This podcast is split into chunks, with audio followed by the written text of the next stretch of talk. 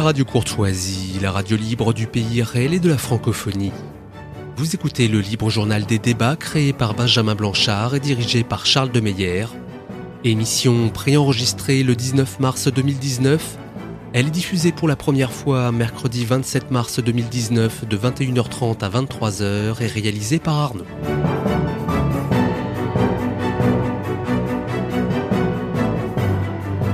Exceptionnellement, vous ne pourrez pas intervenir au cours de cette émission, mais vos lettres seront les bienvenues. Notez bien notre adresse, Radio Courtoisie, 61 boulevard Murat, 75 016, Paris.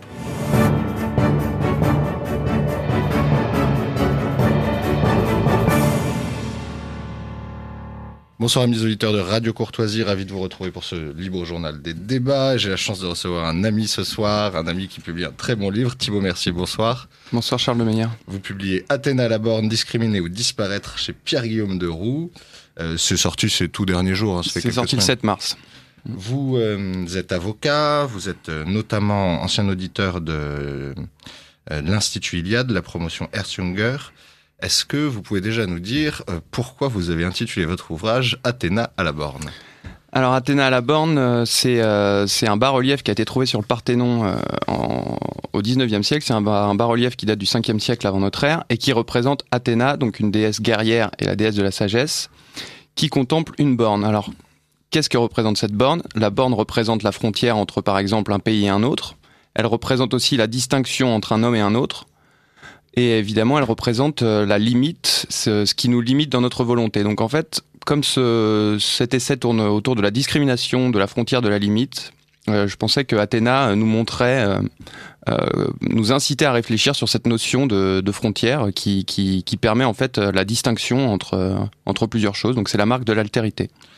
Cette marque de l'altérité, elle est présente dans l'ensemble de l'ouvrage. Vous avez une grande réflexion sur le même, euh, l'uniformisation de la société, l'idéologie du tous semblable. Mais j'aimerais que vous commenciez par nous définir ce que veut dire discriminer d'un point de vue intellectuel et ensuite d'un point de vue moins intellectuel, puisque je vous attends sur le sujet juridique.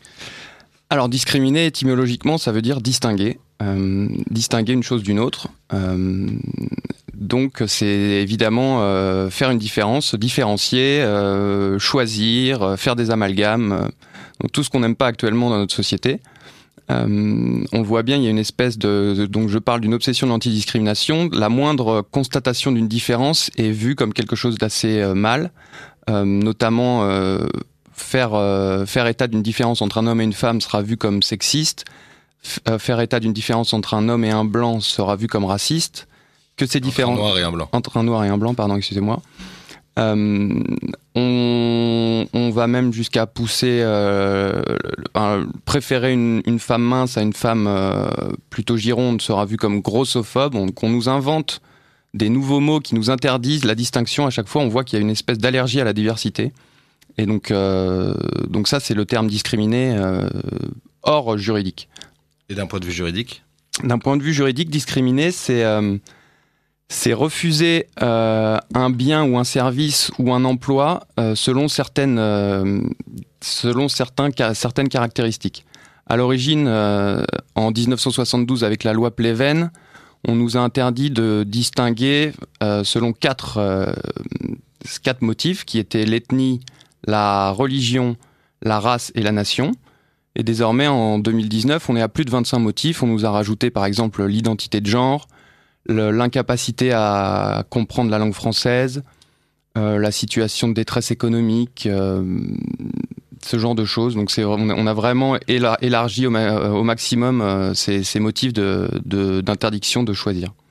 Et ce que vous montrez bien dès la première partie de, votre ouvrage, que cette discrimination concerne à la fois des sujets personnels et des sujets collectifs. Est-ce que vous pouvez nous en dire quelques mots?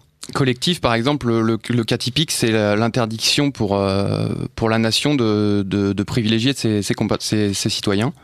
Donc ça, c'est l'interdiction de, de, sélectionner une personne en fonction de sa nationalité. Donc la France, quand elle a passé cette loi Pleven, elle a, elle a un peu détruit l'idée même de nation en, en s'interdisant de, privilégier ses compatriotes, ses citoyens. Est-ce que vous pouvez nous donner quelques conséquences très pratiques de cette interdiction de distinguer en fonction de la nation? Parce que selon qu'on est très habitué à cette pensée juridique, on peut se dire que c'est tout à fait normal. Et c'est vrai que c'est plutôt choquant pour ceux qui ne sont pas des... on ne peut pas réserver un emploi, par exemple, à un, Français. On n'a pas le droit de dire qu'on veut que la personne euh, qui sera employée soit, soit française. Et cela a évidemment des conséquences sur la souveraineté, sur la conscience qu'un. Mais à partir d'un moment où, euh, où un État ne peut pas privilégier euh, ses propres citoyens, c'est faire sauter l'idée même de, de, son existence, puisque l'État a été fondé pour euh, notamment protéger ses citoyens. si on dit que un citoyen et un non-citoyen a exactement les mêmes droits, et d'ailleurs le non-citoyen n'aura pas les mêmes devoirs, on crée même un deux poids deux mesures en donnant plus de presque plus de droits à l'étranger qu'aux citoyens. Est-ce que vous pouvez nous, expliquer quelle a été la mentalité juridique qui a abouti à cette loi Pleven? Pourquoi est-ce qu'on en arrive à cette sorte d'aberration juridique? Euh, à l'origine, c'était un texte des Nations Unies qui visait à lutter contre le racisme. Euh, donc la France a adopté cette loi Pleven qui interdisait la distinction selon la race, ce qui était assez logique, mais euh, les députés français ont fait un peu de zèle et ont inclus cette interdiction de la distinction euh, selon la nation. Donc, ce qui a amené, euh, ce qui a amené cette euh, cette loi, cette, dérive juridique, je pense qu'il y a une forme de de rousseauisme dans, dans nos élites qui pensent que l'homme est universel et pas particulier. et il y a une sorte aussi un peu de haine de soi qui fait qu'on a tendance à préférer l'autre et un peu à détester, à se détester nous-mêmes. Ça, je le, développe un peu plus dans l'ouvrage, mais on, va y arriver. Pour rester sur la, réflexion juridique encore, vous vous expliquez à quel point tout cela euh, vient du, enfin vient euh, est justifié par euh, par les sages, par le principe d'égalité. Est-ce que vous pouvez nous en dire quelques mots? Alors le principe de non-discrimination, c'est le fait que deux personnes dans une situation similaire doivent être traitées de la même manière. donc on voit bien que c'est l'égalité. on peut un peu, soit on parle d'équité, soit on parle d'égalité des droits c'est assez logique pour la République qui, parle de, mérite, de, vouloir donner, euh, de vouloir donner les mêmes droits à, toutes les personnes. Ça, c'est très 1789. On est tous nés avec les mêmes droits. Donc, euh, on ne doit pas être discriminé en fonction de notre essence. Donc, euh, tout ce qui est hors de notre volonté, notamment le fait de notre naissance, ce que nous sommes. le souci, c'est que maintenant, on est tombé, on est on est parti de l'égalité euh, des chances, on est, tombé dans l'égalitarisme total. C'est-à-dire qu'on ne veut plus l'égalité au départ, on veut l'égalité à la fin. Euh, ce qui fait ce qui nous mène à donc l'égalitarisme et le nivellement par le bas et, et, cette idéologie du même où nous sommes tous les mêmes finalement. Nous en arrivons à l'idéologie du même. Quelques-uns de nos auditeurs peuvent ne pas comprendre ou ne pas savoir ce que c'est. Est-ce que vous pouvez nous la définir un petit peu, Thibaut Mercier, nous dire d'où ça vient et d'où vous la tirez? Alors, euh, dans mon ouvrage La tire de Jean-Louis Harwell, qui est un professeur de droit. Oui, ce qui est original. mais à l'origine, c'est tout de même Alain de Benoît. Euh, qui, euh, qui depuis de nombreuses années dénonce cette, cette obligation de voir dans l'autre le même que nous.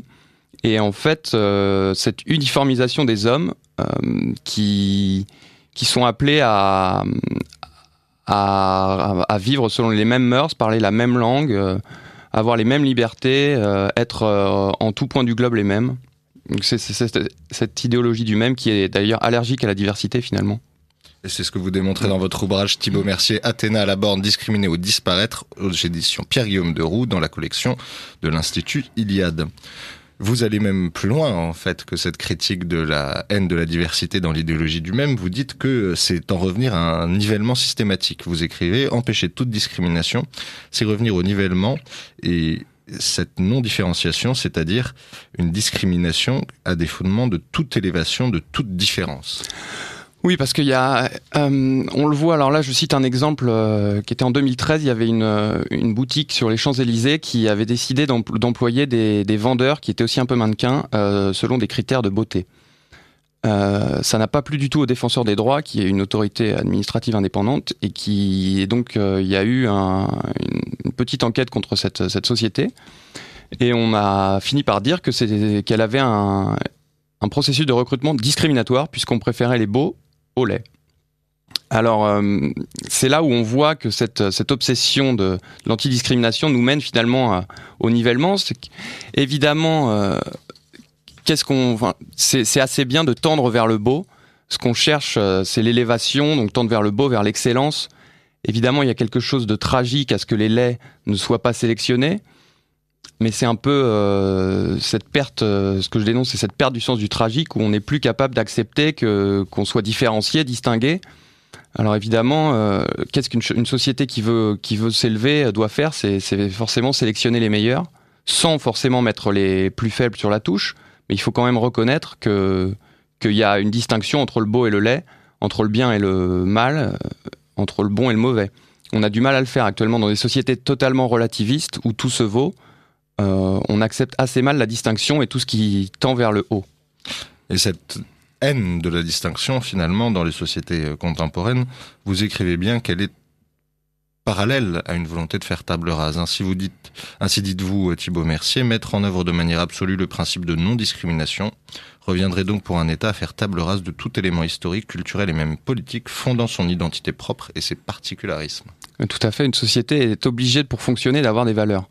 Euh, si on est dans le relativisme total, ça fait qu'on n'a que des individus, qui sont agrégés euh, sur un territoire et qui font chacun euh, valoir euh, leurs désirs, leurs droits.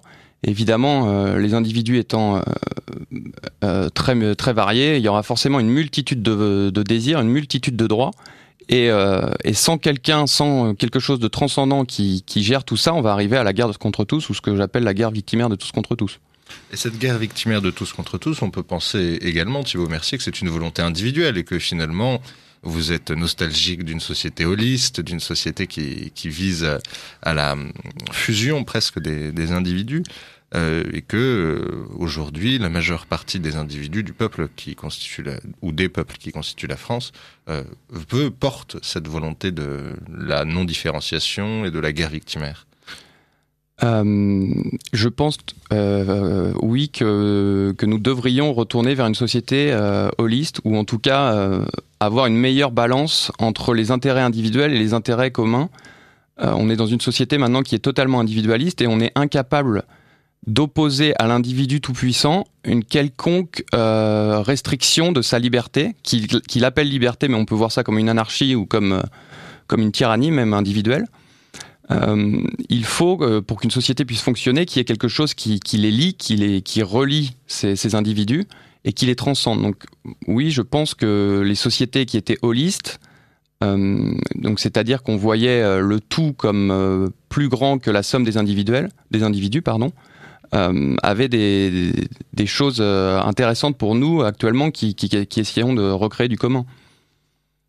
Vous êtes à l'antenne de, à l'écoute de Radio Courtoisie, le libre journal des débats, dirigé ce soir par Charles de Meyer. J'ai le plaisir et l'honneur de recevoir Thibault Mercier pour son excellent ouvrage Athéna à la borne, discriminer ou disparaître chez Pierre-Guillaume Deroux. Vous évoquez ce, changement de la nature des, aspirations des personnes et du collectif. Vous expliquez également que la conception même du droit euh, en est, euh, en est abîmée, en est euh, altérée. Est-ce que vous pouvez nous en dire en quoi et en quoi cela intéresse la question de la discrimination? À l'origine, selon les Grecs, le droit devait respecter un ordre naturel, un ordre cosmologique, un ordre transcendant. Donc on déduisait euh, ce droit de, la nature, et notamment, euh, je, pense notamment au mariage sexué, à la reproduction. Pourquoi on, protégeait le mariage? C'est parce que ça permettait de, faire que la, société puisse, euh, continuer. Après, dorénavant, on est quand même passé à un droit qui est, vu seulement d'une perspective individuelle. Donc c'est c'est le droit à ou le droit de qui est donné à l'individu. donc ce qu'on appelle un droit subjectif euh, c'est venu, euh, c'est venu bien là. ça fait 50 ans que, ça, se développe énormément.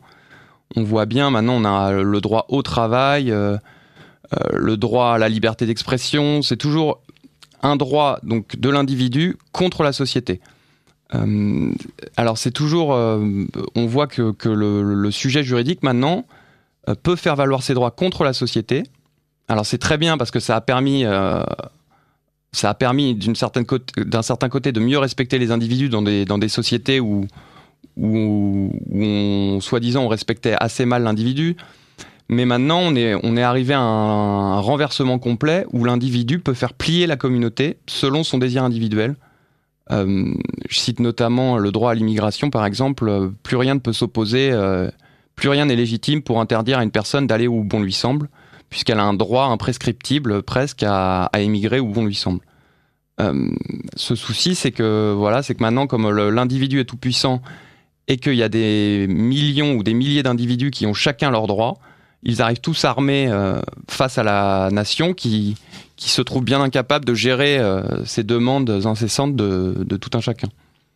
Ces demandes incessantes de tout un chacun, elles sont aussi le fruit d'une histoire, d'une réflexion juridique. Et vous voulez parfois en revenir au, cours de droit romain, je crois, pour, euh, pour continuer à former les juristes et la pensée juridique. Bah, c'est vrai que en, en université de droit, on fait plus du tout de droit romain alors que pourtant c'était le fondement de notre droit, euh, civil euh, français.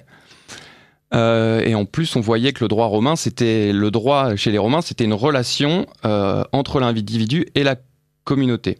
Donc c'était, on voit, on voit qu'il y avait pas seulement une notion individuelle, mais vraiment une notion communautaire dans ce droit qui était très intéressante et je pense qu'elle devrait être réenseignée un peu plus avant en université mais c'est vrai que maintenant, on est quand même passé à l'université dans un enseignement des droits de l'homme.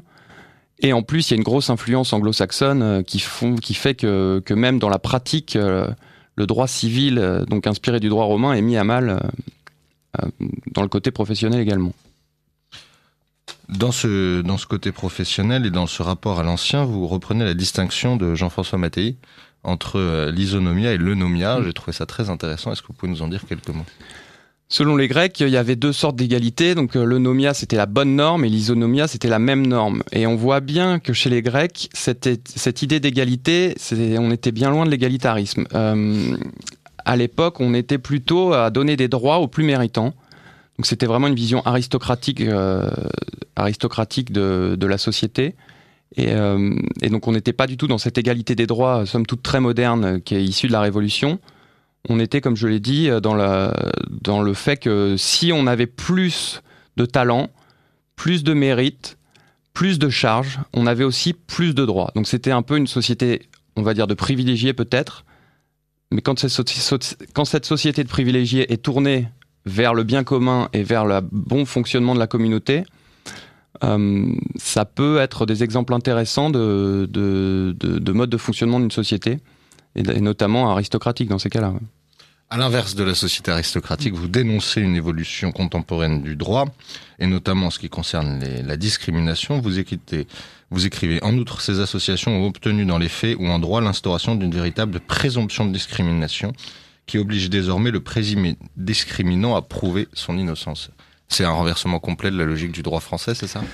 Alors euh, là, c'est un peu plus compliqué. C'est que, en fait, comment prouver dans les faits une intention? Si je vous ai discriminé, euh, pour une quelconque raison. vous êtes en train de le faire. En tout cas, merci de m'avoir discriminé, de m'avoir invité ce matin, enfin ce soir, pardon.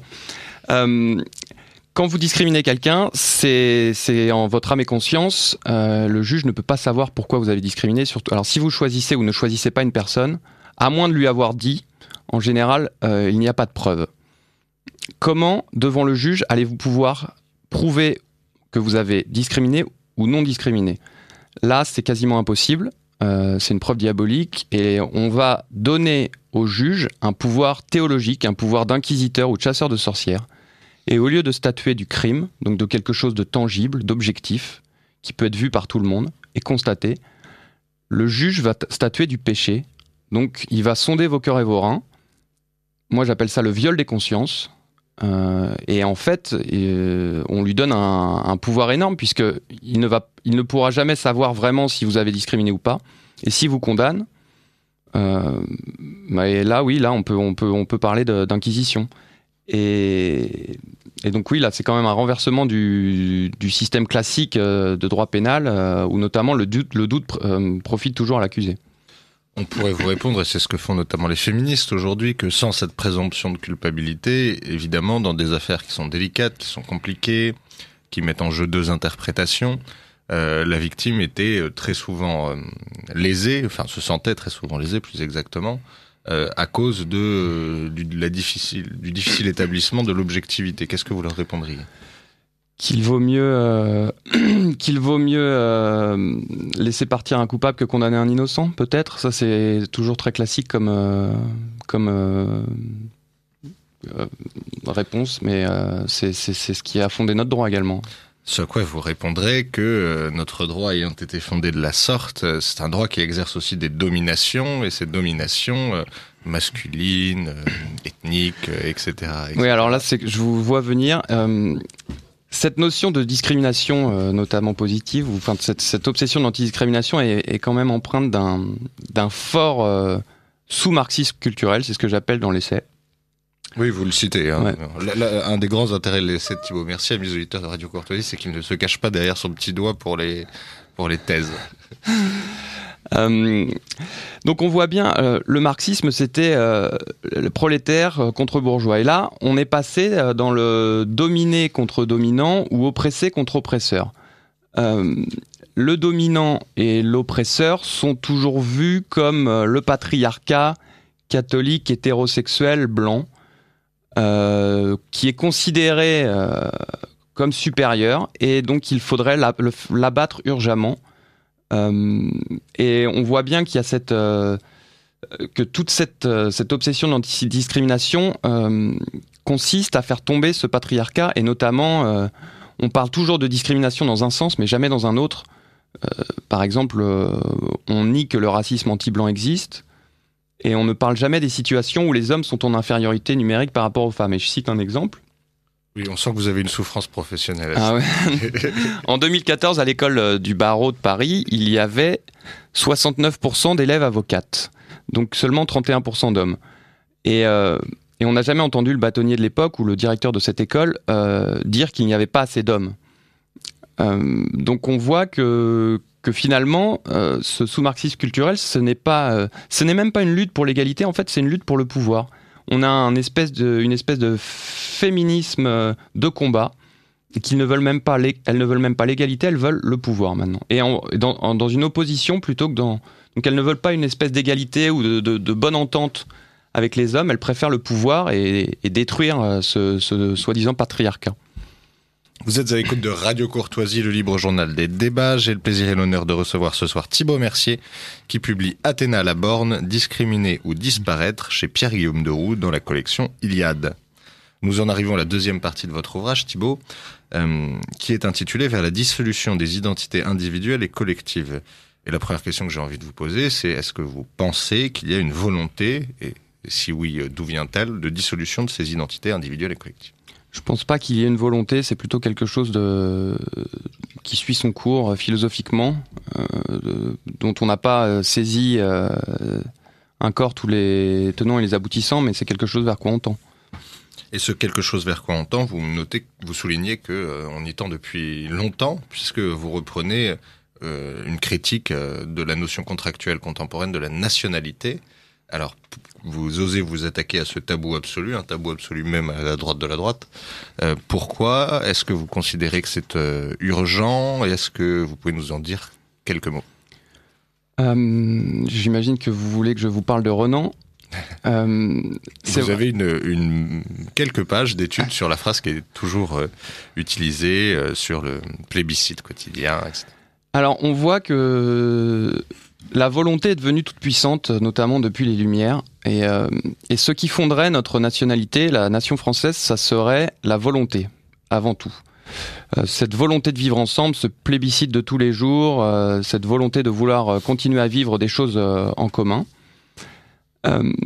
on voit que c'est vraiment très important. C'est sûr que c'est important qu'un peuple veuille vivre ensemble pour continuer à avancer mais je pense qu'il y a des choses euh, que Renan a oubliées, ou alors on lui a demandé de les oublier parce que comme son discours a été prononcé, euh, à mon avis, dans un contexte historique où il s'agissait plutôt de, de justifier le rattachement de l'Alsace-Lorraine à la France, qui à l'époque était allemande. Et en fait, euh, on se rend bien compte que si la volonté fait tout pour être, pour être français, dans ces cas-là, déjà ma volonté pourra m'en défaire euh, au contraire, je pense que comme Maurras, euh, on est français et on ne peut malheureusement pas s'en défaire, ou heureusement. Et que en plus, euh, est-ce que si moi demain français, je pars en Chine ou au Japon ou en Somalie, est-ce que je deviendrais, par exemple, somalien, même si je le veux vraiment? Est-ce qu'un est-ce qu'un Inuit partant vivre en Russie sera russe? Je ne pense pas. Alors, je pense que la nation, c'est autre chose qu'une volonté. C'est un, c'est un lien un peu, un peu mystique qui nous relie à la terre. Euh, c'est vrai quand on est quelque part, on, est, on entend une langue, on subit un climat, une géographie qui nous façonne, qui façonne notre identité pour euh, notre bien ou pour notre mal. Alors si on n'est pas content d'être français, on peut toujours quitter ce pays, on peut toujours euh, se battre contre lui, mais qu'on le veuille ou non, on restera français. donc c'est pour ça que je pense qu'il faut un peu remettre en question cette notion de volonté seulement qui fonde la nation euh, et, donc remettre un peu en cause Renan. Et d'ailleurs, on le voit bien dans cette loi Pleven en 72, on nous a interdit de distinguer selon l'ethnie et la religion. Mais l'ethnie, euh, l'ethnie, qu'est-ce que c'est? C'est selon l'Académie française, c'est un ensemble d'individus que rapprochent des traits communs, notamment une relative unité d'histoire, de langue, de culture, et le plus souvent la référence à une occupation actuelle d'un territoire. Alors, je, pense que selon cette définition, la France est une ethnie. D'ailleurs, il n'y a pas du tout la, définition de race là-dedans. Et alors pourquoi on nous interdirait de, donc de privilégier notre ethnie plutôt qu'une autre? Donc je pense que la notion culturelle n'est pas euh, euh, contractuelle, pardon, de la, nationalité n'est pas bonne. D'ailleurs actuellement on le voit bien, hein, euh, on a on a du mal à vivre ensemble, mais qu'il faut refonder une, nation sur un substrat plus important, donc la culture, la civilisation, la religion même si on est une, France laïque, euh, la religion chrétienne nous a façonné, il faut l'accepter. Et, euh, la culture, voilà, tout, ça, tout, ce qui, fonde notre identité. Ces fondements de notre identité, en ce qui concerne la nationalité, sont un sujet, les auditeurs de Radio Créé le savent bien, qui m'intéresse beaucoup. Euh, c'est le fameux débat sur la critique ou non de ce qu'on appelle la nationalité républicaine. Une fois qu'on a posé, ça me paraît assez objectif, le fait que la nationalité telle qu'elle est conçue aujourd'hui ne convient à personne et qu'il y en a un rejet naturel ne serait-ce que des principaux concernés, puisqu'ils continuent de s'appeler ou de se définir en fonction de leur nationalité passée, euh, enfin, ou de leur, prétendue de leur nationalité prétendument passée. Euh, la question, c'est comment on peut, au XXIe siècle, dans un monde juridique complexe, euh, trouver d'autres fondements et qu'est-ce qui vous paraîtrait applicable pour ce qui concerne ce sujet de la nationalité je sais que c'est une question piégée. Ah, c'est une question très compliquée il faut euh, il faut qu'on sorte du droit déjà. Hein. on est dans des sociétés totalement juridicisées où, où on ne jure que par le droit, mais il y a des choses plus importantes qui peuvent fonder la cohésion d'une d'une société, la morale, l'éthique, euh, qu'on a totalement mis de côté, la religion également. Euh, en tout cas, il faudrait retrouver quelque chose qui, transcende et, qui transcende ce droit. Donc euh, ça peut être la nation. Hein. Le nationalisme a été un, ciment important de la, société euh, pendant des années. Donc la, réponse évidemment n'est pas juridique. Euh, il faut plutôt sortir du droit pour, retrouver ce, bien commun, ce, cette volonté de vivre ensemble, et même au-delà de cette volonté de vivre ensemble, notre substrat commun. Thibaut Mercier, vous, évoquez souvent cette invasion du droit partout, cette euh, volonté de ne rien régler euh, au sein de la société, mais tout par le tiers judiciaire. Est-ce que vous pouvez nous dire d'où vient cette réflexion euh, et pourquoi elle vous paraît très urgente? Bah, la réflexion en tant qu'avocat, j'ai pu étudier le droit, donc j'ai vu ces, ces errements comme je vous l'ai dit, là, on est passé à un droit qui était collectif à un droit individuel. Donc, chacun est armé de droits. Et, euh, ces droits, c'est souvent des droits créances de l'individu face à la société. Évidemment, si on donne un pouvoir à une personne, c'est pour qu'il puisse l'utiliser. Donc, si on donne des droits à l'individu, il va forcément les, utiliser et forcément, là, il les, fait valoir contre la société, contre l'État. Donc, on se retrouve avec euh, des millions d'individus qui qui veulent faire valoir leurs droits face aux autres et face à l'État. Euh, et ça pose de graves problèmes de gouvernement. Hein. On voit bien que, que, le gouvernement a énormément de mal à satisfaire tout le monde.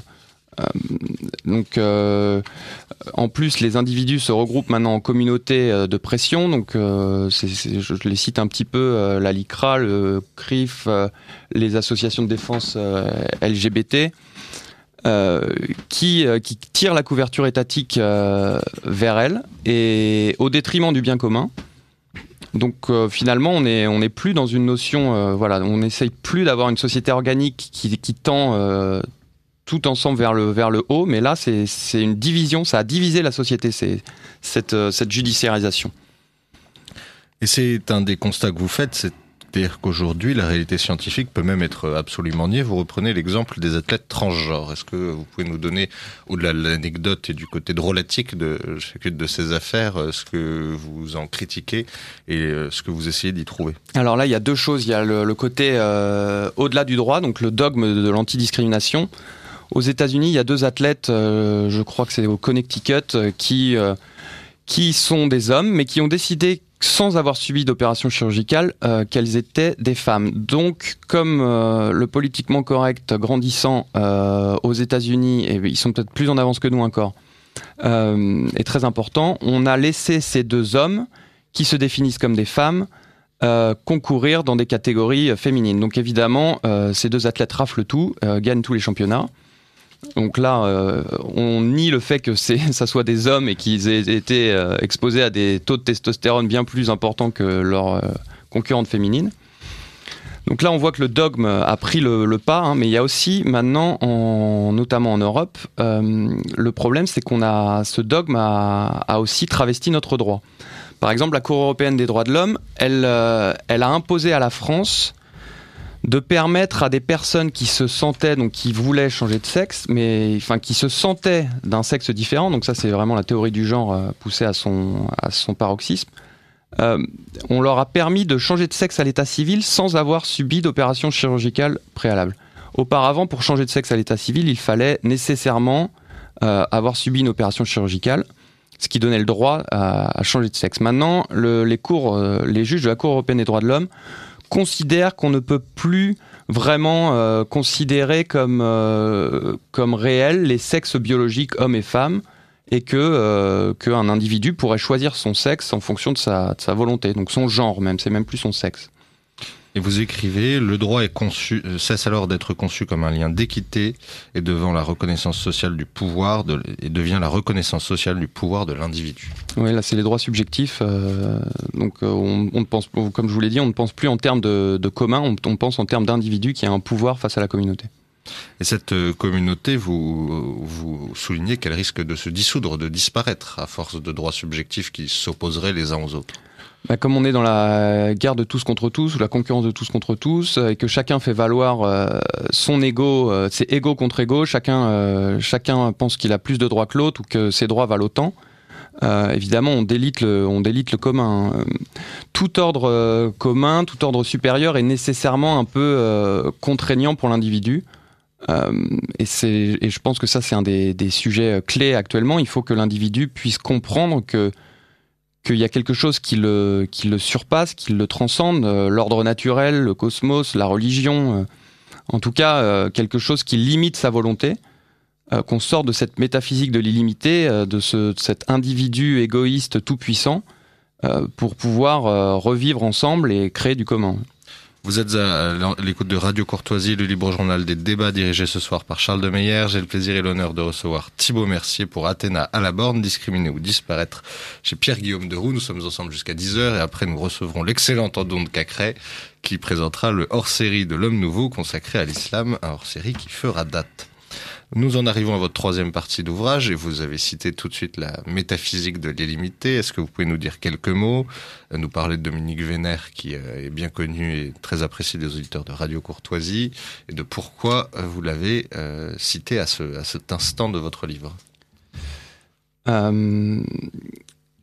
Dominique Vénère, donc c'est celui qui est indirectement à l'origine de l'Institut Iliade, hein, de la fondation de l'Institut Iliade.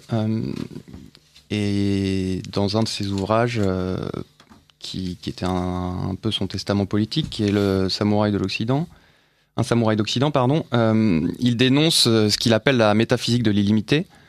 C'est cette volonté de tendre vers toujours plus, vers le tendre vers le plus plutôt que vers le mieux. Cette volonté infinie de l'individu qui ne doit se voir opposer aucune limite, aucune barrière. concrètement, comment ça se, ça se, traduit dans les faits bah, Par exemple, le mouvement Open Border, excusez-moi pour l'anglicisme, donc ouvrir les, les frontières, qui prétend qu'il n'y a plus de nation, qu'il n'y a plus de frontières, que nous sommes tous les mêmes, qu'il y a un homme universel et que qu'on ne doit pas interdire à, à n'importe quel homme de, de, de, traverser le globe si, si, bon lui, si cela lui semble bon. On voit également euh, dans cette métaphysique de l'illimité, c'est la, la, recherche de la croissance à tout prix, croissance économique. Euh, qui pose pourtant de sacrés problèmes écologiques, hein, euh, notamment l'épuisement de nos ressources naturelles, euh, l'arraisonnement de la, planète par la technique, euh, on voit également, par exemple, le, mouvement transhumaniste qui considère que notre corps euh, est une prison de laquelle il faut sortir, donc il faudrait euh, augmenter nos, possibilités ou même tendre vers la vie éternelle. Euh, et c'est c'est vraiment ce, refus de la barrière, en fait, de la limite, qui, est problématique actuellement, je pense, en Occident. Ce refus de, la barrière ou de la limite, vous notez qu'il euh, est aussi euh, très lié à la logique des droits de l'homme. Vous reprenez le fameux ouvrage de Jean-Louis Harwell sur la question. Est-ce que vous pouvez nous dire euh, l'importance qu'il a eu dans votre réflexion et pourquoi vous considérez que cette sortie de la logique des droits de l'homme est importante aujourd'hui? Parce que les droits de l'homme postulent que l'homme est universel, comme je vous l'ai dit. Euh, donc, euh, je ne sais pas si vous connaissez l'homme. Moi, je le connais pas. Hein. Joseph de Maistre disait qu'il n'avait jamais rencontré l'homme de sa vie, mais qu'il connaissait des Français, des Italiens, des Anglais et même des Perses. Euh, et c'est vrai qu'en fait, on est, on est humain par le truchement d'une culture. Hein. Donc, c'est la culture qui nous précède. Aristote disait qu'on était un animal politique, c'est-à-dire qu'on est, on est dans une culture. Donc la culture nous précède et ce n'est pas l'inverse. Alors depuis Rousseau, c'est l'état de nature et ça serait l'humain qui précède la culture, mais ce n'est pas c'est la, théorie qui prévoit actuellement. Pourtant, euh, l'être humain universel n'existe pas. Hein. On est tous euh, d'abord enracinés, euh, on est quelque part. Et, et, en fait, ces droits de l'homme considèrent que l'homme est universel, que l'ordre politique est global et non particulier. Et, euh, et donc fait de l'homme, enfin fait du français le même que l'américain ou que, que le japonais. Le souci, c'est que on est en train de faire euh, sauter euh, toute idée de nation et que on fait aussi sauter toute idée de de faire respecter le droit par une nation. Euh, on voit bien, il y a des problèmes de souveraineté juridique qui se posent. Les cours nationales maintenant n'ont n'ont plus autant de, pouvoir qu'avant, puisque c'est les cours suprêmes de droits de l'homme, par exemple la Cour européenne des droits de l'homme ou la, Cour de justice de l'Union européenne, qui font, euh, qui ont une plus grande souveraineté que les, juridictions françaises. Et, euh, et, donc ça pose des soucis de, de faire respecter, euh, de faire respecter les, les, diversités, les, communautés, les peuples existants. Vu que maintenant on prend comme seul postulat que l'individu existe, mais que les cultures n'existent plus, parce que ça c'est une autre des conséquences euh, de 1789, c'est que il fallait euh, euh, euh arracher l'individu à ses déterminismes qui, soi-disant la serviraient. Ces déterministes, c'était la nation, la famille, le métier, tout ce qui fondait l'ordre ancien. Et donc les droits de l'homme, en fait, on voit qu'ils refusent, enfin ils, prennent comme postulat que ces cultures ou ces communautés n'existent plus et qu'il n'y a plus que l'homme maintenant comme sujet de droit. Et ce sujet de droit fait que les nations ne peuvent plus avoir le droit de préférer, de choisir ce qui est bon pour elles. Vous le dénoncez Mais comme, euh, comme en fait il n'y a que l'homme qui compte, euh, les nations n'existent plus. Euh, donc on, on, voit que, que les nations ont du mal à faire valoir leur droit collectif, leur droit d'exister, puisqu'on va leur dire qu'un être humain euh, peut, peut, faire plier, euh, peut faire plier leur volonté. Alors je pense notamment à, à, une décision de la Cour européenne des droits de l'homme qui qui a refusé à la France l'expulsion d'un djihadiste vers l'Algérie, euh, parce que potentiellement il pourrait être soumis à des actes de torture en Algérie. Alors, soit, mais est-ce qu'on pense, euh, est-ce pense au peuple français qui lui a subi euh, un attentat terroriste? Donc on a, on a un, une espèce de renversement où on ne pense plus du tout au commun, mais qu'à l'individu. Donc c'est vraiment le droit de tout individu, coupable ou innocent, de faire plier la nation ou les nations. Et vous écrivez Le droit moderne, en récusant l'autre droit naturel, y compris ses aspects tragiques, ses limites, ses fatalités, nous a ouvert les portes d'un monde rempli d'individus pleurnichards, infantilisés, envieux et plaintifs. C'est vrai que on a perdu ce sens tragique euh, de la vie euh, qui faisait qu'on qu subissait quelques désagréments euh, de manière stoïque. Et, avant, on considérait que, que l'étalage de sentiments était une disgrâce. On essayait de se tenir. On avait de la dignité, de la tenue. on est dans des sociétés totalement infantiles, infantilisées, féminisées également, où faire état de ses sentiments, de ses émotions est, vu comme quelque chose de très bien. L'homme est une femme comme les autres, lui aussi il a le droit de pleurer et de, se plaindre. Euh, mais finalement, c'est assez embêtant parce que le processus de civilisation a consisté pour l'homme, euh, l'homme européen, à, garder en lui ses petites frustrations. Donc en fait, avoir une petite guerre interne euh, qui était tenue par son surmoi.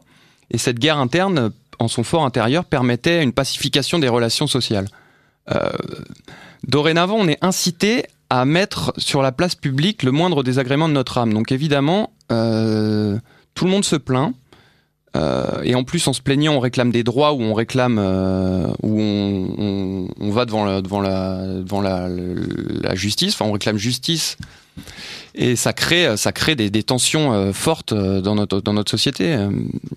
Donc ça, c'est quelque chose que, que, je dénonce totalement, cette perte de sens du tragique. En fait, vous en appelez au retour du sens du tragique, mais aussi à la pudeur, finalement. Oui, la pudeur héléno-chrétienne qui fait qu'on se tient, euh, qu'on sait, qu'on sait garder nos sentiments pour nous, euh, donc rester stoïque euh, devant, devant l'adversité et avancer dignement. Alors vous faites, comme vous tirez pour conclusion, Thibaut Mercier, une liberté de préférer. Comment établiriez-vous cette liberté de préférer? Il faut, il faut se rendre compte que préférer, il n'y a pas de vérité scientifique là-dedans. C'est quelque chose, c'est un une valeur, enfin c'est un pouvoir individuel et qui qui, qui n'implique que, des valeurs personnelles. Euh, dans notre droit, on nous dit, alors je vous parlais de relativisme où tout se vaut, on accepte normalement que l'individu puisse, euh, puisse, puisse un peu faire ce qu'il veut. Euh, S'il ne peut pas préférer, euh, en fait, on lui, on lui autorise seulement son action selon euh, la doxa dominante et donc il peut préférer, mais selon, seulement selon la loi. Euh, Comment faire? euh, je pense que, on, en a, pas mal discuté. Hein, c'est arrêter le viol des consciences par les juges, euh, euh, se rendre compte qu'une préférence n'est pas une vérité scientifique et qu'en plus préférer, c'est ce qui permet aussi le commun parce que en interdisant de préférer, si, demain, alors demain on va m'interdire par exemple d'embaucher une personne avec qui je m'entends très bien ou une personne une personne de ma famille ou une personne, un, de mes compatriotes. En fait, si on interdit cette préférence, on fait sauter tout lien sympathique qui, relie, euh, qui nous relie aux autres et on détruit le commun. Et quasiment le, la bénévolence dans les relations sociales. Euh, on voulait que cela amène de la pacification des relations sociales, mais en réalité, on les, on les rend artificielles. On les rend artificielles et on voit bien que ces lois, enfin, l'enfer est pavé de bonnes intentions, on voit bien que ces lois ont eu l'effet inverse de ce qu'elles prônaient. Hein elle voulait l'égalité, l'intégration, et finalement on est arrivé à de la ségrégation. Je pense pas que quelqu'un puisse nous dire que depuis 1972, euh, on vive mieux ensemble et qu'il y ait moins de communautarisme et, plus de paix sociale et de cohésion. Est-ce que cela vous interroge politiquement, cette résistance du corps social euh, à ce qu'on essaye de lui imposer par la loi, résistance par des passions euh, mauvaises, tristes, hein, finalement, le rejet d'une partie de, de, ceux qui habitent le territoire français, un rejet qui est objectif dans certains territoires? Mais également euh, des réactions qui sont plus positives et qui cherchent à réaffirmer ce que nous sommes ou ce que nous serions. Bah là, c'est euh, la pratique qui, démontre que la théorie n'est pas toujours bonne. donc l'homme est un animal social, on le sait depuis des milliers d'années. Et on voit bien que malgré tous les efforts d'un État totalitaire, ou en tout cas qui tend vers, vers, vers ce totalitarisme, n'arriveront pas à modifier la nature humaine. Donc en fait, euh, malgré le droit, on voit que la nature humaine reste, euh, qu'il y, a des choses qui restent, et notamment ce, côté social de l'homme. Vous êtes à l'écoute de Radio Courtoisie, le libre journal des débats dirigé ce soir par Charles de Meyer. J'ai le plaisir et l'honneur de recevoir Thibaut Mercier qui publie Athéna à la borne, discriminé ou disparaître chez Pierre-Guillaume de Roux.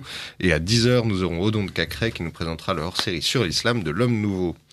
J'ai parlé de votre ouvrage, Thibaut, que vous avez maîtrisé admirablement. Maintenant, j'ai envie de vous titiller un peu sur deux livres qui sont sortis récemment, et notamment l'un de Laurent Dubreuil, La dictature des, identités euh, chez Gallimard au débat. Euh, pour vous présenter la thèse de l'ouvrage, Laurent Dubreuil a cette chance infinie d'être professeur en fac américaine. Il est donc absolument exaspéré par toutes les politiques d'identité là-bas. Il a un certain nombre de récits anecdotiques amusants sur des cas d'appropriation culturelle, de violence quand on lit des livres euh, où la séduction masculine euh, n'est pas exercée selon les canons féministes, mais euh, il a une il a une théorie, c'est que toute cette conception, cette, ces réactions face à cette émergence de la dictature des droits subjectifs crée ou provoque la réaction inverse et que finalement tous ceux qui veulent pouvoir discriminer, veulent pouvoir faire un choix, sont le sorte de miroir inversé des revendications euh, de euh, ceux qui demandent plus de droits subjectifs. Qu'est-ce que vous pensez de cette analyse? Je pense que ce monsieur qui est aux États-Unis a une vision euh, qui est un peu biaisé puisque les États-Unis c'est le multiculturalisme, la France ça alors maintenant on est complètement euh, influencé par ces politiques euh, multiculturalistes mais à l'origine en France on ne, reconnaissait quand même qu'une seule communauté, c'était la communauté nationale. Donc on n'avait pas cette idée de de communautés qui vivaient ensemble euh, et qui et qui pouvaient vivre les unes à côté des autres comme aux États-Unis. Quand il y avait un commun, euh, quelque chose qui transcendait euh, totalement euh, l'individu et les petites communautés comme la nation, on n'avait pas ce problème de, dictature des identités. Donc au-delà du, droit, là on voit que notre droit s'est adapté en fait à ce multiculturalisme. Et en fait le problème c'est le multiculturalisme en lui-même. le multiculturalisme à l'origine c'est le fait que chaque qu'on doit respecter chaque culture et qu'elles peuvent vivre les unes à côté des autres. Finalement, notamment en France, euh, le multiculturalisme, ça a plutôt tendu à la promotion des, identités et des cultures minoritaires aux dépens de la, de la, culture principale. Euh, donc là, euh, évidemment, on voit que notre droit est complètement perverti par ce multiculturalisme. Et là, on a du mal à vivre ensemble et ces droits. et là, ça pose vraiment une question. Oui, ce, droit de discriminer dans une société multiculturelle, ça peut vraiment mener à la partition d'une société. Il écrit, euh, d'ailleurs, je, vous fais quelques citations qui sont intéressantes hein, pour la suite de votre réflexion mm. sur la sortie de la dictature identitaire. Il écrit qu'on se le dise, le seul espace vraiment sécuritaire, il passe des fameux, ce qui en anglais est appelé safe space, c'est-à-dire la création d'espaces où chacun se sent à l'aise et peut exprimer librement son opinion, en autre mot, radio courtoisie.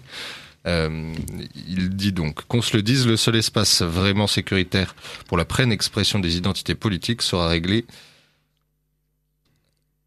par l'inconnu. Qu'est-ce que vous voulez dire Qu'est-ce que vous entendez par là? C'est-à-dire la volonté de, tout faire disparaître euh, pour avoir euh, euh, aucun référent, aucun référent ultime surplombant? Ou alors c'est qu'il ne sait pas comment ça va se terminer. en tout cas, on voit bien encore que sa dictature des identités qu'il appelle aux États-Unis, ça, ça rejoint un peu ce que je disais sur les sociétés infantiles qui sont incapables de gérer leurs petites frustrations. Parce que là, on a quand même la création de safe space parce qu'aux États-Unis, soi-disant, euh, tout. Alors là, eux, c'est plus le, c'est plus le harcèlement. C'est plus, c'est pas l'incitation à la haine. leur, euh, leur combat juridique pour euh, pour empêcher cette libre expression.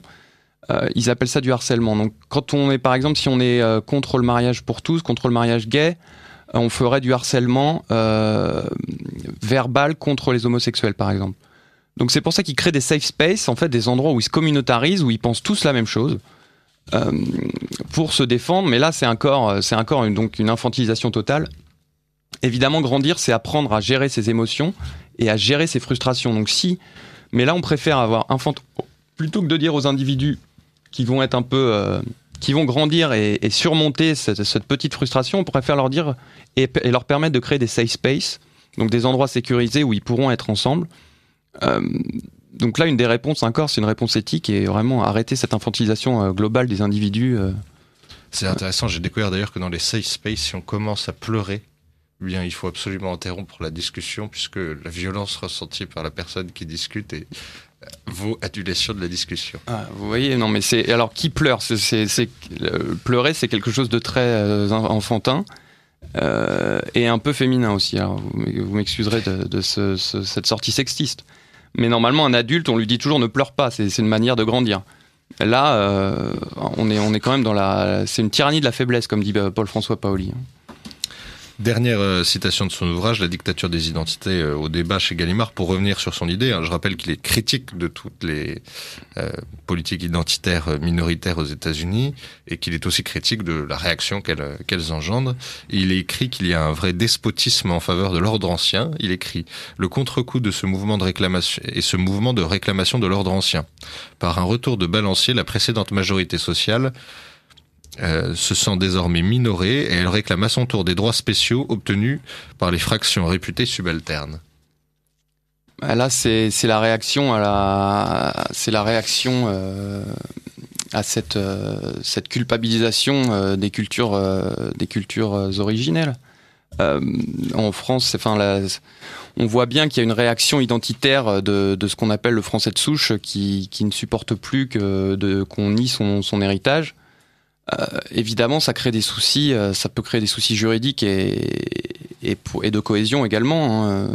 La réponse, euh, je ne l'ai pas totalement, mais est-ce qu'on doit continuer,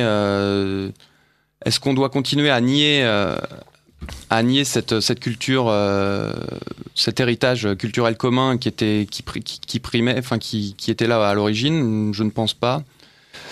Je ne sais pas, j'ai pas lu cet ouvrage, donc je peux pas vous répondre totalement, mais mais voilà ce que je, ce que je peux en dire. Encore deux minutes, Thibaut Mercier. Je rappelle votre ouvrage Athéna, la borne discriminée ou disparaître. Euh, l'une des solutions pourrait être le retour vers une Europe euh, euh, assumée, incorporée. J'ai donc récupéré Eri Deluca, qui est un gauchiste patenté, et qui a écrit Europe mais mise à feu dernièrement. Ça a publié à la fin du mois de mars au tract Gallimard. Et lui écrit, je cite, Je déplore une Europe qui s'imagine verrouillée pour veiller pour vieillir dans son espèce de luxe, elle peut se passer de l'Angleterre, pas de la Méditerranée. Qu'est-ce que ça vous inspire Je pense que... Euh, faut, au contraire, il faut accepter que l'Europe a une unité civilisationnelle euh, commune, euh, ce que l'Union européenne se refuse à faire, puisque l'Union européenne se définit uniquement par des valeurs universelles, notamment les droits de l'homme, tout en réfutant son héritage judéo-chrétien et grec. Euh, au contraire, euh, il faut raisonner en termes de grands espaces actuellement dans le monde et euh, voir qu'il y a une. c'est important d'avoir une multipolarité et que notre identité mérite d'être d'être défendue. Alors au niveau européen, c'est important.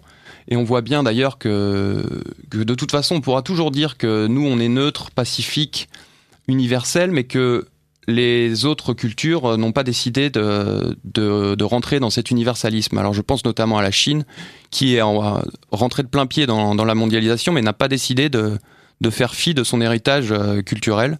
Je pense à l'Inde, je pense aux États-Unis qui, qui mènent une guerre culturelle et, économique euh, contre, contre le reste du monde. Je pense à la Russie, qui est aussi est un pôle, un pôle d'influence important.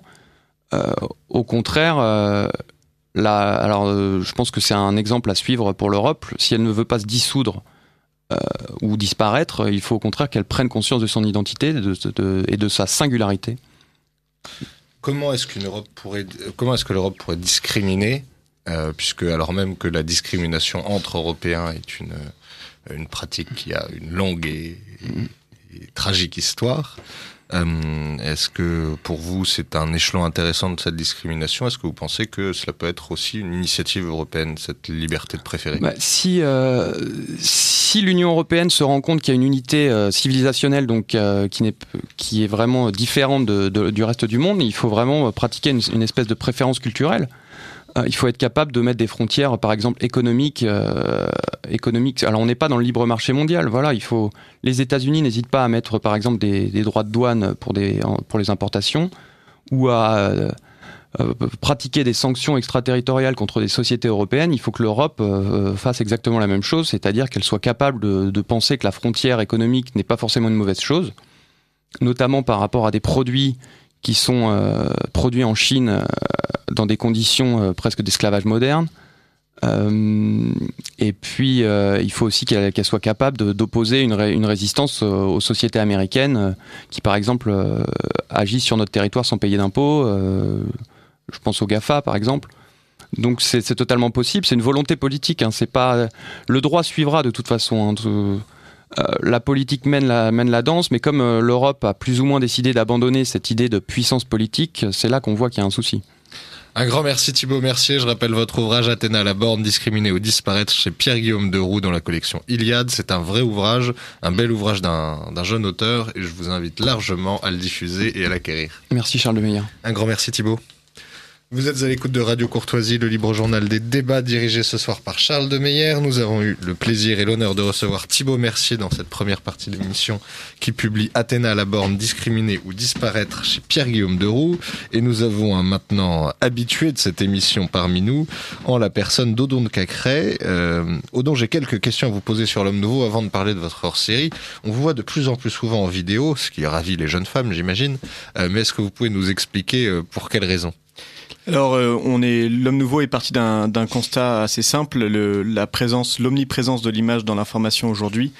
Euh, nous sommes euh, un journal papier euh, historiquement, mais il y a aussi la, volonté de de développer l'image pour proposer, toucher un public plus large et proposer une, une plus grande une plus grande palette d'informations et de moyens d'information. Où peut-on retrouver ces vidéos? Quelles sont vos manières de vous exprimer sur Internet? Alors pour le moment, euh, donc nous avons notre chaîne YouTube que nous développons petit à petit et euh, où on retrouve euh, la plupart de nos émissions phares et de plus en plus nous proposons également nos vidéos sur Facebook. Vous publiez, enfin la rédaction de, l'Homme Nouveau publie un hors-série, l'islam face au christianisme. Euh, c'est un beau numéro, à peu près 70 pages. Déjà, où peut-on l'obtenir euh, pour ceux qui seront intéressés au cours de l'émission? Alors, le, tous nos hors-séries sont disponibles sur notre boutique internet et euh, on peut les, les, acquérir sur un format numérique ou sur un format papier. Et euh, donc voilà, pour le moment, c'est principalement par ce biais que, nous vendons le hors-série et ensuite quelques euh, il y a quelques grandes grandes réunions annuelles où vous pouvez aussi retrouver euh, retrouver nos, produits. Ces, euh, produits sont importants. Pourquoi est-ce que la rédaction s'est dit qu'il fallait poser cette question des rapports entre l'islam et le christianisme Alors tout d'abord, l'homme nouveau est parti d'un constat assez simple. Les rapports entre euh, l'islam et le, christianisme sont difficiles à traiter dans un dossier. Euh, donc ça, c'était le, premier point, et c'est pour ça que euh, ça n'a pas occupé simplement le dossier d'un de nos numéros.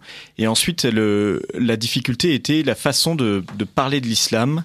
Euh, Aujourd'hui, il y a, il y a de plus en plus d'ouvrages qui sont proposés pour de la vulgarisation euh, sur euh, sur l'islam, euh, des, des, ouvrages qui traitent de la question des, des hadiths, de la sunna, de la charia, euh, du Coran lui-même. Mais l'homme nouveau a, a, décidé de, de se positionner de façon différente des autres en proposant un ouvrage un hors-série extrêmement universitaire. Euh, donc avec euh, le Marie-Thérèse et Dominique Urvois qui ont qui ont bien aidé à la réalisation de ce numéro. Nous avons réuni un comité euh, d'universitaires qui propose donc une analyse des rapports entre l'islam et le christianisme et de façon euh, très intellectuelle. C'est intéressant dans l'éditorial de Philippe Maxence, euh, il écrit l'islam n'est pas le christianisme, pour évidente que l'affirmation apparaisse, elle entraîne pourtant des conséquences qui semblent nous échapper trop souvent. C'est de cette institution que nous sommes partis pour faire appel à des euh, experts. Est-ce que euh, le sujet est tellement compliqué qu'il euh, y a un nécessaire recours à ces experts? Est-ce que vous, qui avez été au cœur de la fabrication du produit d'une certaine manière, vous avez senti cette complexité? Oui, parce que euh, beaucoup de, spécialistes aujourd'hui ou de personnes qui se disent spécialistes, euh, finalement, n'ont pas les compétences. Je pense entre autres à la, connaissance de l'arabe, euh, toutes les, connaissances en philologie, les, même les, les connaissances euh, philosophiques pour, pour aborder pour aborder ce sujet-là et on peut euh, on peut l'aborder de différentes façons. Le, le, recours à des experts permet vraiment euh, d'avoir une compréhension profonde de ce qu'est l'islam et ensuite de pouvoir aller vraiment sur les nos, nos, nos différences euh, entre le christianisme et, et l'islam et pouvoir ensuite voir les façons dont on va euh, alors euh, dialoguer, le, c'est, pas le bon mot, euh, mais au moins interagir et, euh, ensuite appréhender l'avenir. Évidemment, je ne peux que vous poser la question du choix des mots. Je, je, sais que journaliste et à l'homme nouveau, vous y faites, vous y consacrez une particulière attention. Vous auriez pu écrire l'islam et le christianisme, ou l'islam à la différence du christianisme.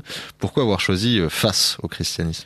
Parce que comme le dit Philippe Maxence dans son éditorial, euh, l'islam n'est pas le christianisme et, euh, les, différences que, comportent ces deux religions euh, nous emmènent à, voir un, affrontement qu'on voit d'ailleurs de plus en plus, que ce soit dans les pays à majorité musulmane, même en, France, il y a, une incompréhension qui mène à, l'affrontement et de temps en temps même une compréhension qui, euh, justement là aussi mène, à, l'affrontement. Et on se rend compte que ceux, euh, les chrétiens les musulmans qui, euh, qui arrivent à vivre euh, sans, sans problème ensemble, euh, c'est souvent parce qu'ils ont une mauvaise compréhension de leurs deux religions et donc ils ne voient pas les différences et donc ils, ils, ils vivent, ils se côtoient sans s'affronter, mais finalement ils ne, ils ne pratiquent pas vraiment la religion. Dès qu'il y a une pratique religieuse et une, on, on, assiste assez rapidement à, à, un affrontement et c'est pour ça que c'est pas simplement l'islam et le christianisme dont on a voulu parler, mais vraiment l'islam face au christianisme.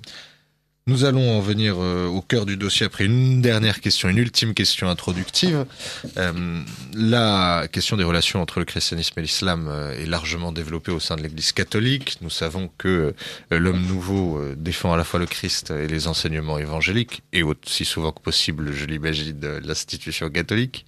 On n'a pas senti, enfin dans le sommaire que j'ai parcouru, on n'a pas senti une volonté de s'apesantir sur cette question de la manière dont c'est traité au sein de l'Église. Est-ce que je me trompe? Est-ce que c'est une volonté? Est-ce que c'était discuté au sein de la rédaction?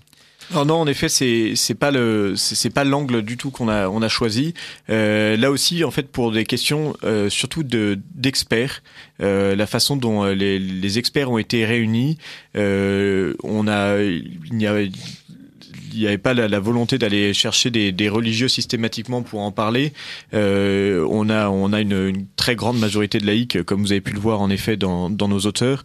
Et donc euh, c'est pour ça que euh, ça a été, on a voulu dépasser la façon dont c'est traité aujourd'hui pour arriver plutôt sur la façon dont ça devrait être traité. Et cette façon dont ça devrait être traité, c'est ce qui fait la richesse de votre dossier au don de Cacré. Je rappelle que l'homme nouveau consacre son hors-série à l'islam face au christianisme. Vous pouvez le retrouver sur la boutique en ligne de l'homme nouveau euh, et avec l'ensemble euh, des publications et des offres d'abonnement de cet excellent journal. Vous avez organisé finalement le, le, hors-série en deux parties, l'un sur les recherches universitaires et l'autre sur les questions disputées. Est-ce que vous pouvez nous présenter un peu l'architecture de ce hors-série? Ah oui, donc euh, l'avantage d'avoir euh, d'avoir euh, des experts était justement la possibilité de, de diviser, comme vous l'avez dit, ce hors-série en, deux parties. Une partie qui est vraiment sur la sur sur la, recherche, donc on, on s'est on s'est appesanti sur la compréhension entre euh, mutuelle entre l'islam et le christianisme, euh, la conception de la révélation aussi très importante, les différences entre la, la révélation dans l'islam et dans le avec l'importance du Coran et dans le christianisme avec l'importance du Christ. Euh, les, la, la, la, gestion de la raison, la, la, façon dont est appréhendée la raison dans l'islam et dans le christianisme, très différente également. Ça, c'était vraiment pour la partie études et recherches. Et, euh, et ensuite, il y a eu, euh, comme on n'avait pas seulement des, des experts euh, qui étaient spécialistes du Coran ou de l'arabe, et on a également des, des, des, historiens, des chercheurs en sciences sociales, un, un, un un démographe également, une démographe même plus précisément. Euh, c'est là où on a voulu euh, aller sur euh, un aspect plus plus polémique avec les donc notre partie opinion et questions disputées. Et où là il y a il y a donc tout un tas de sujets entre autres les croisades la relation de l'islam et, et, du christianisme avec la démocratie très importante là encore l'importance justement de la de la démographie avec les les, les concentrations ethniques en, en France. Un sujet euh, tout à fait polémique parce que les, les chiffres sont, sont, difficiles à avoir. Nous ne sommes pas aux États-Unis, ça n'aurait échappé à, personne.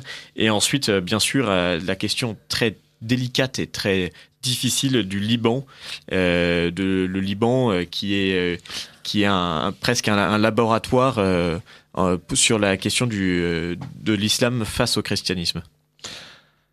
Allons un peu dans le, le cœur des dossiers. Est-ce que vous pouvez nous dire, euh, nous citer quelques noms de ceux qui interviennent? Vous avez parlé du couple Urvois, évidemment. Voilà, donc c'est Marie-Thérèse Urvois, donc principalement qui a été à l'origine de, de, de, ce hors-série, euh, et son mari, bien sûr, Dominique euh, Urvois. Euh, on, on, citera parmi les, les, différents noms, donc Michel Boyancé, bien connu par sa place à l'Institut libre de l'Institut de philosophie comparée. on peut également parler de Hubert Bord, chercheur en sciences sociales, Roberto de Mattei, historien italien bien connu de ceux qui s'intéressent à, la question, et, Michel Tribala aussi qui, donc est démographe, intervenait sur sur la question des, concentrations ethniques dont, dont j'ai parlé il, y a, il y a une minute.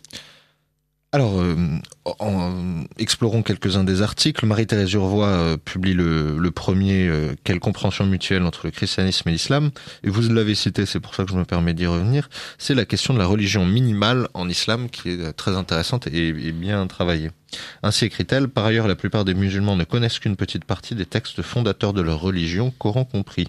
C'est donc souvent une religion minimale constituée de rites essentiels, de mémorisation de quelques sourates coraniques courtes utilisées au cours des cérémonies et d'une grande quantité de proverbes. Est-ce que ça vous paraît très important dans, dans la teneur du dossier? Oui, euh, c'est toute la question euh, justement de euh, des, dialogues qui vont pouvoir être faits donc entre chrétiens et musulmans. Là aussi, euh, Marie-Thérèse Urvoy est très intéressante en, montrant bien qu'il est, quasiment impossible euh, de, dialoguer entre l'islam et le christianisme, mais par contre, le, dialogue ne peut se faire qu'au niveau des individus, donc entre les musulmans et les chrétiens. Et, euh, et, là, pour, pour qu'il y ait un, dialogue, euh, il faut qu'il y ait euh, une certaine connaissance, une, et une connaissance qui est très compliquée au niveau des, des, des, musulmans, parce que le, leurs, leurs livres sont, sont difficiles à appréhender. on pense au, au, Coran, entre autres, qui, qui donc a été écrit il y a très longtemps, il y a la difficulté là aussi euh, de l'arabe qui est qui est utilisé, euh, les difficultés des traductions. Euh, le Coran est, étant étant révélé, c'est c'est Dieu lui-même qui s'exprime.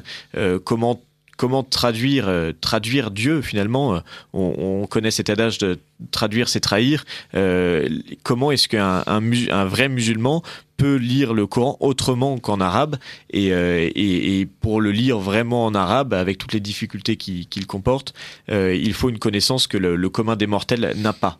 Euh, et donc la, grande difficulté, c'est en effet euh, comment réussir à vivre ensemble si euh, et, et s'il n'y a pas une, une, véritable un véritable approfondissement des textes, euh, mais que ce soit d'ailleurs chez les musulmans et chez les catholiques, euh, parce que beaucoup de, musulmans remettent en, cause euh, les, livres des, catholiques. On pense à, l'Ancien et au Nouveau Testament, mais, le problème, c'est que pour en discuter avec les musulmans, il va donc falloir qu'on se replonge nous-mêmes dans, dans, nos livres, même si nous ne sommes pas une religion du livre. Il faut que nous ayons le répondant suffisant pour pouvoir, pour pouvoir commencer un, un, dialogue et tout simplement ensuite évangéliser, parce que en tant que catholique, c'est bien notre objectif. Oui, c'est la question que je vais vous poser au don de Cacré. Il y a un aspect rémanent dans cette question, c'est la nécessité d'établir un dialogue, de dialoguer, de parler, d'échanger sur cette question, alors que finalement, on pourrait dire que les chrétiens et les catholiques de France peuvent à bon droit dire qu'ils ont autre chose à faire et d'autres et d'autres chats à fouetter que de dialoguer avec les musulmans. Qu'est-ce que vous en pensez? Non, ils, n'ont pas autre chose à faire euh, parce que le, on a, nous sommes tous, euh, nous sommes tous prêtres, prophètes et, rois, et donc nous avons la, la, la mission, la mission d'évangéliser, de porter la, euh, l'évangile, la bonne nouvelle au, peuple, aux nations, et, euh, et donc on, il, il faut, il faut aller vers les autres, il faut ce, ce, ce, dialogue, mais ce dialogue qui n'est qu'un moyen, un moyen dont la finalité est l'évangélisation. Et, euh, et, en effet, le, le, beaucoup de catholiques aujourd'hui oublient cette, cette dimension-là, mais, euh, mais nous, nous serons jugés également sur ce que nous aurons transmis. Et euh, à partir du moment où nous avons eu euh, le trésor de la révélation, où nous connaissons le trésor de la révélation, euh, nous avons une responsabilité, la responsabilité de porter, euh, porter l'évangile le, aux autres. Et, euh, et, donc, en effet, nous n'avons pas autre chose à faire. C'est même notre mission en tant que, en tant que chrétien, en tant que catholique, c'est de porter l'évangile aux, aux, autres et d'abord d'abord à, à, ceux à ceux qui sont euh, dans, dans des hérésies. Un des, des, autres articles qui a retenu mon attention, c'est celui de Michel Boyancé, évidemment, euh, le catholicisme, l'islam et la raison. De manière très intéressante, il parle de la différence des rapports dans, entre les textes et les révélations entre islam et christianisme. Est-ce que vous pouvez nous en dire quelques mots? Alors oui, il y a en, effet la, la, différence est, est fondamentale. Euh, dans la, la, révélation, il y a une, appréhension par le, catholique de, ce qui lui est transmis, euh, là, où, euh, là où chez les musulmans, l'appréhension est complètement différente, puisque euh, Dieu lui-même s'exprime dans, les textes. nous, catholiques, nous, ne sommes pas des gens, du livre, parce que nous savons que dans la Bible, le, Dieu parle à travers les prophètes euh, et, donc les, prophètes ont pu déformer, euh, se tromper et ne, sont que des hommes, euh, à la grande différence de, du Coran où là pour le coup Mahomet n'a pas pu se tromper lorsqu'il a lorsqu'il a réécrit ce que ce que Dieu lui a dicté mot pour mot lettre lettre pour lettre. donc il y a un travail de la de la raison qui, qui peut amener à la foi chez les catholiques là où ce travail-là est, abdiqué euh, pour, euh, pour l'islam, puisque de toute façon, il n'y a pas euh, de travail intellectuel à faire. Dieu a parlé, Dieu a donné, a donné le Coran, et maintenant il faut simplement s'imprégner du Coran. Et là où, là où nous, nous avons une nous avons une, nous considérons que Dieu s'exprime dans la nature. Nous pouvons retirer de, de, de la nature une compréhension de, de Dieu. Euh, donc vraiment une, une, une, appréhension complètement différente. Ce qui d'ailleurs fait une, part de la, supériorité du catholicisme, c'est la, possibilité euh, d'aller euh, d'aller chercher dans, dans, la nature, dans la dans la raison, dans la réflexion, euh, Dieu, Dieu qui est qui est présent à, chaque instant. là où, où, pour les musulmans, c'est beaucoup plus cloisonné et, et, ce, qui, pose, ce qui entraîne d'ailleurs un, certain nombre de, de problèmes, bien sûr un certain nombre de problèmes, notamment le problème de la Bible de l'islam. C'est un article très intéressant. Est-ce que vous pouvez nous en dire quelques mots? Oui, alors la, la grande euh, euh, pour les pour les musulmans, dans les, la Bible aurait été donc euh, falsifiée. Euh, donc c'est c'est une, une grande difficulté. Euh, c'est comment discuter avec quelqu'un qui considère que nos textes euh, sont, falsifiés et donc de toute façon euh, sont faux. Euh, mais pour autant, c'est là où c'est paradoxal, le Coran fait référence à la Bible. donc il y, a, une reconnaissance de la Bible comme un, texte qui a été transmis par Dieu, mais un refus de vouloir se baser sur la Bible, puisque de toute façon, la Bible est falsifiée. D'ailleurs, on, observe que beaucoup de musulmans refusent de, vivre, de lire la Bible euh, pour ces raisons-là. Ils en parlent, ils en parlent parce que le Coran en parle, mais ils refusent euh, de, de, le lire parce que euh, à partir du moment où, où c'est falsifié, ils ne voudraient pas tomber dans, dans, toutes ces fausses nouvelles, décidément, euh, c'est historique, dans toutes ces fausses nouvelles que les, les chrétiens ont, ont essayé de, de, de, de, leur transmettre, pas en falsifiant la, la Bible. Et cette falsification, elle pose la question de euh, ce que les chrétiens attendent parfois de l'islam ou de ce que d'anciens chrétiens attendent de l'islam, c'est-à-dire la réforme, la fameuse l'islam peut-il se réformer? Vous avez un grand entretien avec Marie-Thérèse Urvois, des propos recueillis. Euh, est-ce que vous pouvez nous dire ce que vous avez cherché à montrer au cours de cet entretien? Oui, c'était fait 4 ou 5 pages. Hein. Oui, c'est le en effet un grand entretien qui vient faire la, la jonction entre les, les deux parties de, de notre de notre dossier, euh, qui est un, un entretien primordial. Euh, la, la question donc a, été posée sur la, la, possibilité de réforme, un fantasme pour pour pour beaucoup de euh, de, de, catholiques, la possibilité de, de, faire un, islam. Alors de temps en temps c'est un, islam de France, de temps en temps c'est un, islam mondialisé duquel on aurait euh, retiré toute la, violence, euh, toute la haine, bref un, islam qui ne serait plus un islam finalement. Euh, donc il y, a cette volonté de réforme et on voit bien, et Marie-Thérèse Urvois en, parle magnifiquement bien, euh, que, que ce n'est pas du tout ce qui est en train de se produire. Euh, la, la, réforme qui est en train de, euh, d'avoir lieu euh, est une réforme qui finalement euh, est et alors elle fait toute toute une un parallèle intéressant sur le, vocabulaire dans, dans arabe sur la, la réforme. Elle dit la réforme pour eux est comprise pour une partie des musulmans comme un retour aux fondamentaux.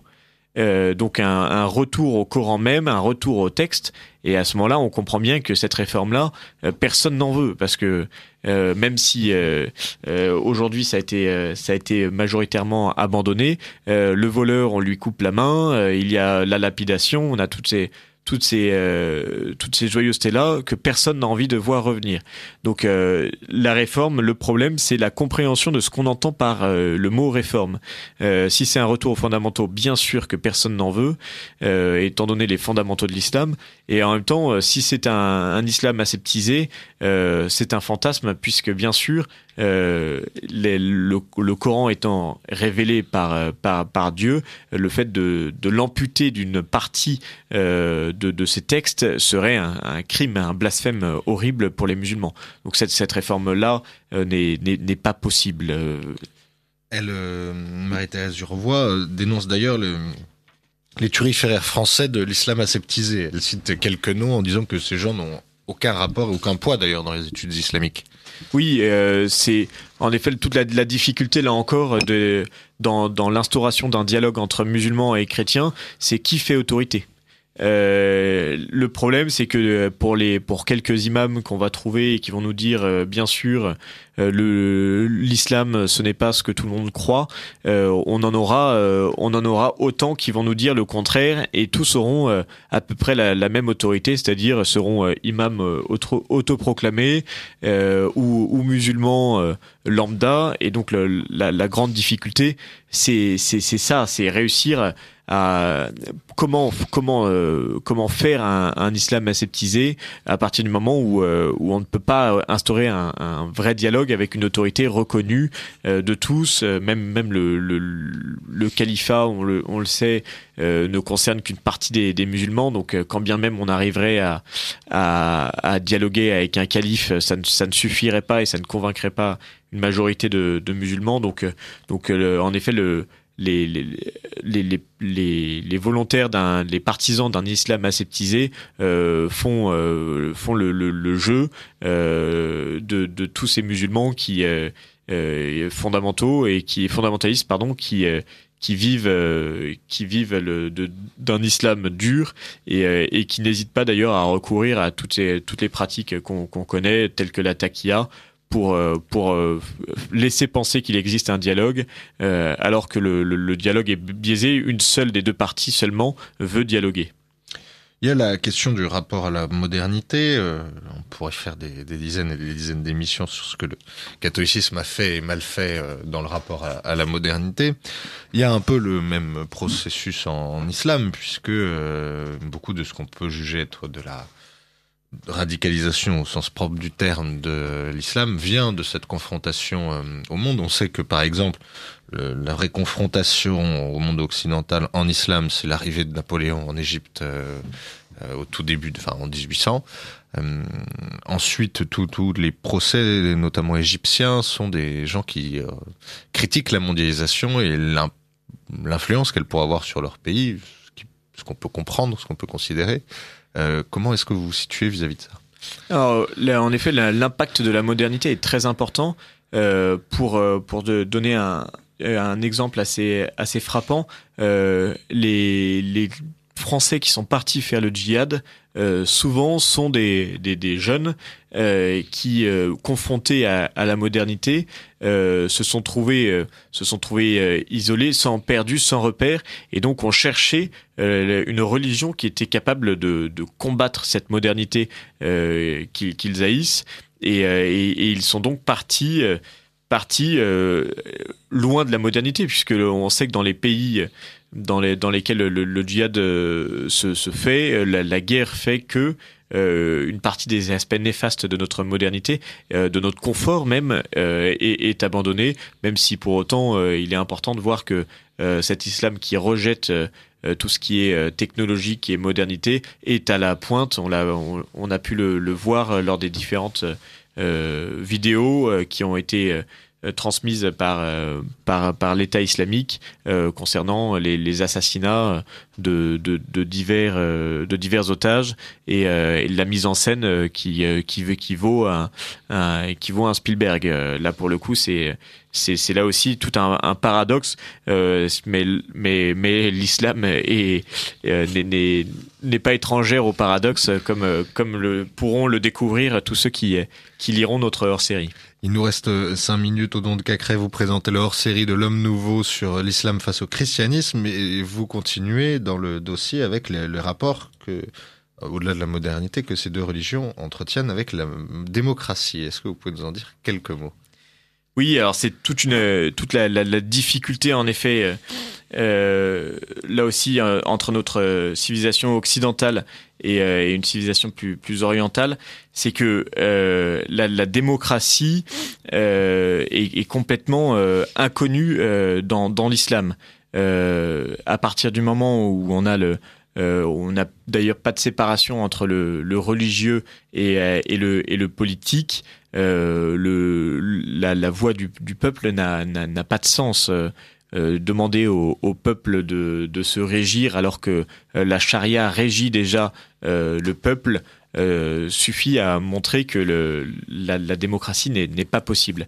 Et là aussi, ça provoque un affrontement entre le christianisme et l'islam, puisque le, christianisme, en tout cas par, l'Occident, essaye, de de, de euh, calquer sa, sa, réflexion occidentale sur euh, sur les différents pays. On, pense euh, on pense aux différentes révolutions qui ont eu lieu dans les pays arabes, où bien souvent l'Occident était derrière ces révolutions-là, et une tentative de, mettre en place la démocratie, et qui d'ailleurs échoue à chaque fois puisque dans, dans, certains cas, ce sont les frères musulmans, dans d'autres des fondamentalistes, d'autres fondamentalistes qui arrivent à prendre le pouvoir et qui viennent, qui viennent balayer d'un revers de la main euh, toute, euh, toute volonté démocratique pour imposer une, une dictature religieuse euh, et donc là, aussi, il y a eu, euh, on a essayé de montrer dans notre dans notre dossier euh, toute la, difficulté de la compréhension de la démocratie finalement dans la pensée catholique chrétienne et, et dans la pensée musulmane. Vous êtes à l'écoute de Radio Courtoisie. Je reçois au nom de Cacré qui nous présente le superbe numéro hors série de euh, L'homme nouveau, euh, le christianisme face à l'islam. Est-ce que vous pouvez nous dire quelques mots également de votre, développement sur les concentrations euh, ethniques en France, un sujet qui fait débat, notamment après le livre de Jérôme Fourquet. Vous avez voulu euh, faire intervenir Michel Tribala, euh, universitaire bien connu, persécuté à l'université. Euh, quel a été son propos?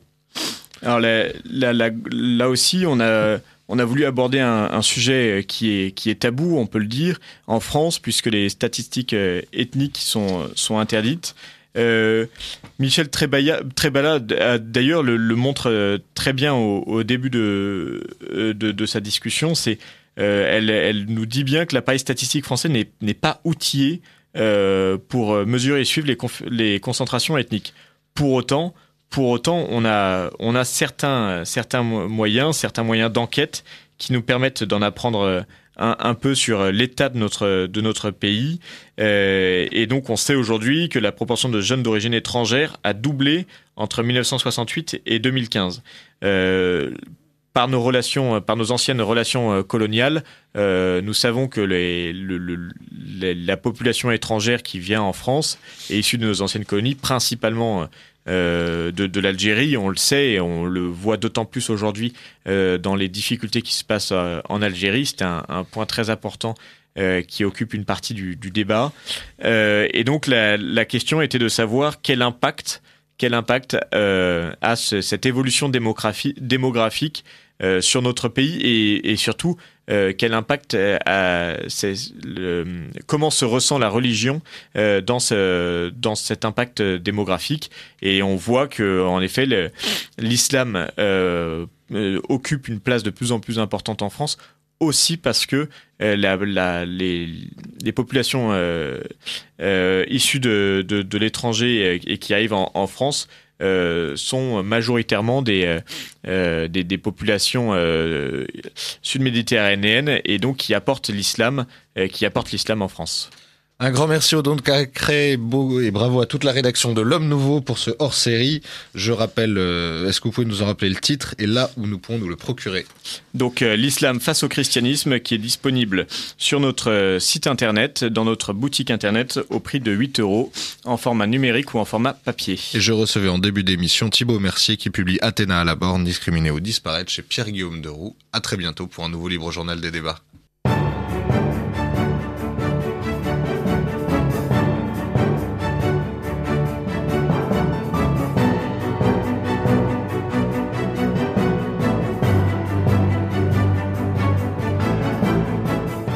Ici Radio Courtoisie, la radio libre du pays réel et de la francophonie. Vous venez d'entendre le libre journal des débats créé par Benjamin Blanchard et dirigé par Charles de Meyer. Émission préenregistrée le 19 mars 2019. Elle est diffusée pour la première fois mercredi 27 mars 2019 de 21h30 à 23h et réalisée par Arnaud.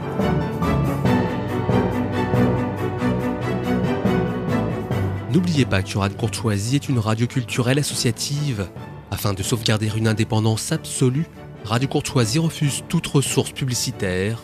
Radio Courtoisie ne vit que grâce à ses auditeurs. Aidez-nous à demeurer libres. Rendez-vous sur soutenir.radiocourtoisie.fr et accédez à l'ensemble de nos archives à partir de 5 euros par an. Vous pouvez également envoyer votre chèque à Radio Courtoisie, 61 boulevard Murat, 75 016 Paris. Si vous le désirez, nous pouvons vous faire parvenir un enregistrement de ce libre journal. Commandez le CD-ROM pour le prix franc de port de 9 euros ou 6 euros seulement si vous êtes adhérent de notre association. Je vous rappelle notre adresse, Radio Courtoisie, 61 boulevard Murat, 75 016 Paris.